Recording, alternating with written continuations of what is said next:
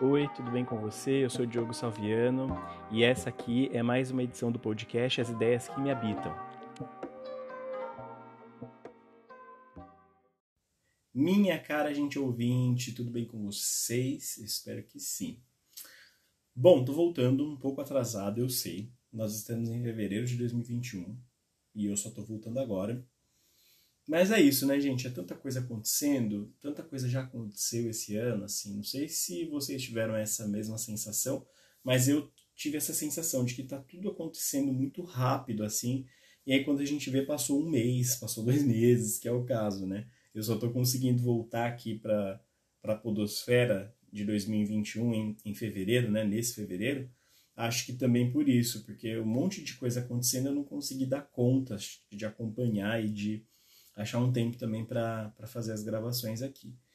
Mas é isso, gente. Por mais que as coisas estejam passando rápido, estou aqui é, dedicando esse tempinho para falar com vocês hoje, brevemente e de uma maneira assim desroteirizada, sem muito norte. Estou falando mesmo assim, sem pensar muito no que vai sair. Discutir algumas coisas aqui com vocês. E a primeira coisa que eu quero discutir é essa história, né, é, desse podcast aqui, de como esse podcast acontece. Então, assim, tem algumas coisas já programadas para a gente falar, tem alguns episódios roteirizados, né, que vão acontecer é, daqui para frente, de coisas que eu quero discutir com vocês, filmes que eu assisti, que eu quero compartilhar, uh, coisas que eu, nunca falei em nenhum outro canal de comunicação, assim como alguns de vocês sabem, eu uso também Instagram, eu uso já usei né, o YouTube durante um tempo, então esse assunto específico que eu vou falar é, num dos episódios que vai ser sobre casa, sobre lar, né, sobre o que é a casa para gente, o que, que representa um lar para cada um, como é que cada um interage com o seu lar, enfim. É, isso eu nunca falei em canal nenhum e aí eu vou trazer esse assunto para a gente discutir. É, vai, vai ser um episódio que tem uma edição, né, que tem convidados, então vocês vão poder acompanhar aí os convidados junto comigo, falando, discutindo isso, vai ser bem legal, então fiquem atentos. E então tem coisa programada para vir, tá? Aguardem que tem coisa programada para vir. E hoje especificamente eu vim falar de uma coisa que tá rolando aí, né? Que tá todo mundo falando nas redes sociais, que é Big Brother. Que eu venho aqui falar com vocês sobre Big Brother não é exatamente sobre Big Brother, mas sobre o que as pessoas falam ou comentam nas redes sociais sobre o Big Brother. Porque, gente, é, eu também não tenho muita propriedade para falar do Big Brother, porque eu não estou acompanhando assim, eu vejo uma coisa ou outra, bem raramente é, vejo vídeo solto, assim, sabe? Vejo o que as pessoas falam, ou o que as pessoas postam, assim, então não estou acompanhando 100% o Big Brother para poder também dar um panorama uma ideia assim do que é que está acontecendo na casa e nem da atuação das pessoas que estão lá dentro, né? nem do, das atitudes, enfim, das falas de cada um da, dos participantes do Big Brother. Gostaria de, de assistir, de acompanhar, porque tem uma pessoa lá que é assim próxima a mim, que é um, uma amiga, mas não posso dizer que eu acompanho porque de fato não estou conseguindo. Não é nem que eu não queira, é porque eu esqueço às vezes eu trabalho até tarde, daí depois eu tenho coisa da casa para fazer, aí depois eu fui assistir uma outra coisa que eu tava com vontade e esqueço assim do Big Brother. E aí acabo não acompanhando, mesmo quando, né, tem assim essa vontade de assistir porque minha amiga tá lá, né? Mas enfim, né, não tô acompanhando, então não posso falar muito sobre o que está acontecendo dentro da casa. O que eu quero falar do Big Brother, na verdade, é assim, o que as pessoas estão falando do Big Brother, o que as pessoas estão comentando nas redes sociais, a atitude de algumas pessoas, assim, até próximas a mim, diante de alguns dos eventos que estão acontecendo lá dentro da casa, e que, sinceramente, assim, são atitudes que me chamam muita atenção, que eu fico, assim, um pouco preocupado, fico um pouco pensativo, será que é isso mesmo que está acontecendo? Será que eu estou sendo muito bonzinho em pensar da maneira como eu penso? Ou será que eu, não sei, eu fico me refletindo algumas coisas aqui e eu quero compartilhar essas reflexões, essas ideias, né? O podcast não é sobre as ideias que me habitam, então eu vou falar dessas ideias sobre Big Brother hoje. Mas vamos aos finalmente, né, gente? É assim, eu tô acompanhando, né, no, nas redes sociais, Twitter, Facebook, Instagram, tô vendo que tem um movimento, assim, de algumas pessoas que tomam partido de alguns dos sujeitos que estão lá dentro da casa, né? E outras pessoas que tomam partido contra os sujeitos que estão lá dentro da casa, né? E nessa história, né, da gente tomar partido de um lado e ou então partido contra um lado, né? Eu vejo algumas atitudes que eu diria que são um pouquinho problemáticas, assim, eu fico pensando, né, que são um pouquinho problemáticas. Que situações essas que são problemáticas? Por exemplo, a gente sabe que agora, nessa edição do Big Brother, como na edição anterior, né, teve essa, esse movimento de colocar um monte de gente que é, assim, famosinha, tem uma, uma carreira, né, é, nas mídias. E não só, também tem outras pessoas lá que são profissionais de outras áreas, é, profissionais acadêmicos até, é, ou com alguma atuação mesmo em alguma área específica e que tem uma carreira estabelecida né, na sua área. E aí eu vejo pessoas nas redes sociais se posicionando, né, ou a favor ou contra essa pessoa, e de forma assim, meio emocionada demais, afetada demais, talvez, chegando ao ponto das pessoas quererem ver assim a carreira do sujeito que está lá dentro arruinada, ou dizendo que a carreira daquele sujeito foi arruinada porque a participação que ele teve ali na casa foi uma participação é, muito ruim, ou que aquele, aquele sujeito se demonstrou uma pessoa muito ruim. Eu vou aqui dar nome aos bois, né, de alguns dos participantes para ficar mais fácil. Por exemplo, eu sei que tá lá dentro Carol com K, que é um nome aí da música pop, né, do cenário pop brasileiro atual, assim, que tem já uma carreira, uma carreira que não é uma carreira longa, mas é uma carreira estabelecida de algum tempo e que é conhecida assim nacionalmente, tinha nome, muita gente gosta da Carol com K. Eu mesmo gosto da Carol com K. É, e que depois dessa participação as pessoas começaram, né, depois dessa participação dela no Big Brother, as pessoas começaram a dizer que a Carol com K não é aquilo que elas imaginavam, não é aquilo que elas supunham, é, que ela é muito atriz, assim, né, porque tá lá dentro, é, agora a que tá lá dentro é a real e a que tava aqui fora era a falsa. Né? Tem gente que chegou a publicar, é, agora vocês estão vendo quem é a Carol Conká, porque quem trabalhou com ela sabe. E olha, eu não tô aqui para passar pano para ninguém, eu não conheço a Carol Conká, nunca trabalhei com ela, não sei dizer se ela é essa pessoa é, polida, maravilhosa, que abraça todo mundo, ou se ela é um carrasco, né, com quem ela contrata. Não posso dizer isso, não posso afirmar, mas, ao mesmo tempo, o que eu acho problemático é que é o seguinte, né? A gente está vendo, assim, um recorte. O Big Brother, ele é um reality show, né? Então, as pessoas que estão lá dentro, elas estão lá dentro para jogar, para participar de um jogo. Aí a gente já tem, assim, um cenário armado. A pessoa está ali pensando em ganhar alguma coisa. Então, ela tá, sei lá, tomou um, um, uma posição de estratégia, né? Ela tomou uma posição de de quem quer ganhar o jogo e por isso ela vai pensar mais nela do que nos outros, né? Então, acho que esse cenário por si só já define muita coisa. É, e aí, num, um segundo momento, é o seguinte, né? Como eu falei, a gente está vendo esse recorte, que é um recorte, assim, é, mostrado por alguém, né? É um recorte que ele é apresentado de uma maneira, né?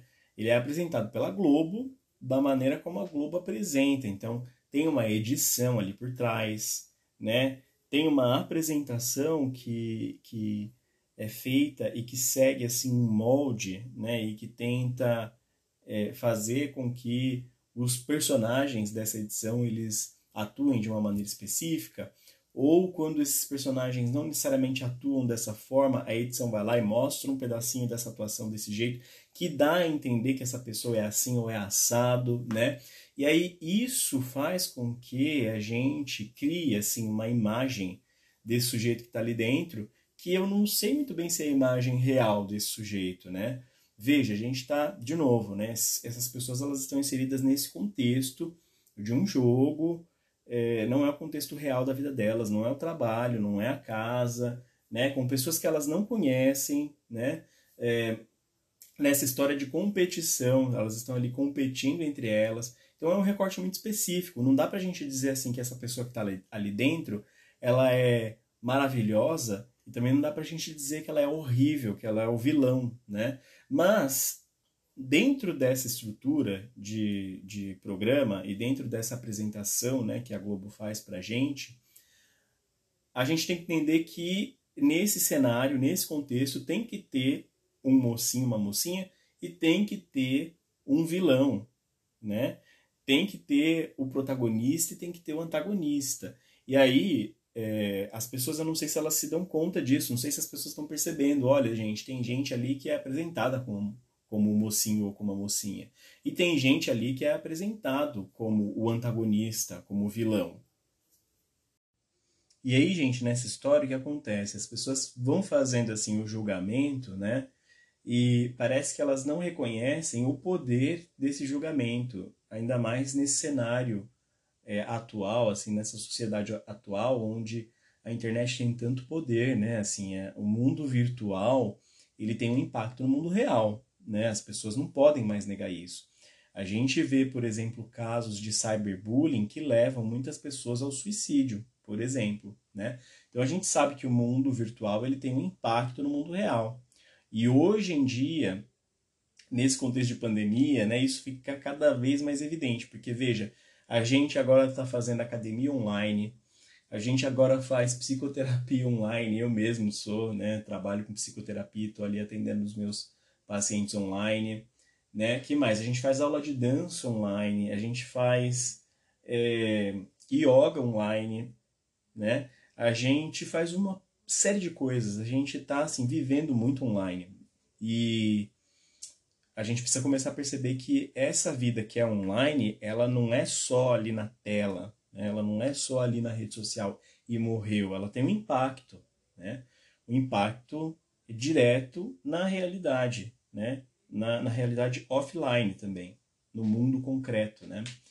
E eu vejo assim muitas pessoas falando dos participantes, muitas pessoas se posicionando e dizendo, ai, ah, agora vamos ver, esse fulano aí, a carreira dele que está estabelecida, vai cair, não vai mais ter carreira.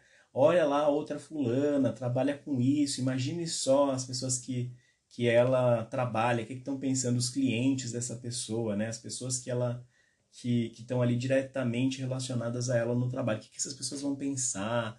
Olha essa outra aí desse jeito, olha esse outro daquele jeito, né? E as pessoas estão comentando e, e, e, dizendo e desdizendo, né? E isso vai mudando assim também a maneira como essas pessoas vão, essas pessoas eu digo, os sujeitos que estão lá dentro da casa, né? Como esses sujeitos vão viver a realidade quando eles saírem desse contexto de isolamento. Porque é isso, nesse momento eles estão lá, eles não estão nem sabendo o que está acontecendo. Depois que eles saírem, né, que eles vão ver tudo que todo mundo disse sobre eles, é, e não só o que todo mundo disse, mas a posição que agora a sociedade vai tomar diante dela, dessas pessoas que saíram desse contexto de isolamento e que voltam para a vida, né? Vão trabalhar, vão seguir, né? O rumo da vida delas como era antes. E aí é, elas vão sofrer um impacto com isso, obviamente. Alguns mais do que outros, obviamente, mas de maneira geral todo mundo vai sofrer um impacto com relação a isso. E eu não sei, gente, eu acho que a gente precisa começar a pensar mais sobre o que a gente fala, sobre a maneira como a gente olha para esses sujeitos, né, que estão lá dentro dessa casa, que estão vivendo as coisas que estão vivendo ali, as experiências que essas pessoas estão vivendo. E acho que a gente tem que ser mais cauteloso com esses julgamentos. Eu acho que é muito importante assim que a gente tenha atenção a essa narrativa que está sendo construída, essa apresentação que a emissora traz para a gente, né, uma narrativa construída mesmo, que tem essa ideia por trás. Olha, gente, tem os bons e tem os ruins, tem os legais e tem os chatos, tem os interessantes e os, des os desinteressantes, tem os militudos e os não militudos, né? Então, assim, acho que a gente tem que estar atento a essa narrativa, a essa construção dessa narrativa que a emissora tenta passar pra gente, pra gente não cair nessa ideia de comprar, né? Olha, isso aqui realmente, esse cara aqui é o bom, esse cara é o ruim, e nossa, já que ele é o bom, ele é o fado sensato, e já que ela é a ruim, ela é a péssima, a pessoa mais horrível do mundo, né? Vamos cancelar essa pessoa. Isso me lembra muito, né, essa ideia que a gente tem assim hoje também, que a gente vive muito nas redes sociais, do cancelamento, né? O quanto a gente vem assim cancelando pessoas é, por conta de determinadas atitudes que essas pessoas têm e o quanto né, essa atitude de cancelamento não diz mais sobre a gente, sobre as nossas assim, intolerâncias, né? Sobre a nossa incapacidade de lidar com aquilo que o outro faz e que a gente não aceita, ou aquilo que o outro faz e que a gente acha que não é tão legal, acha que é errado, do que de fato é, sobre o que o outro é, sobre quem o outro é, sobre como ele é, se ele é legal ou não, se ele é bom ou não.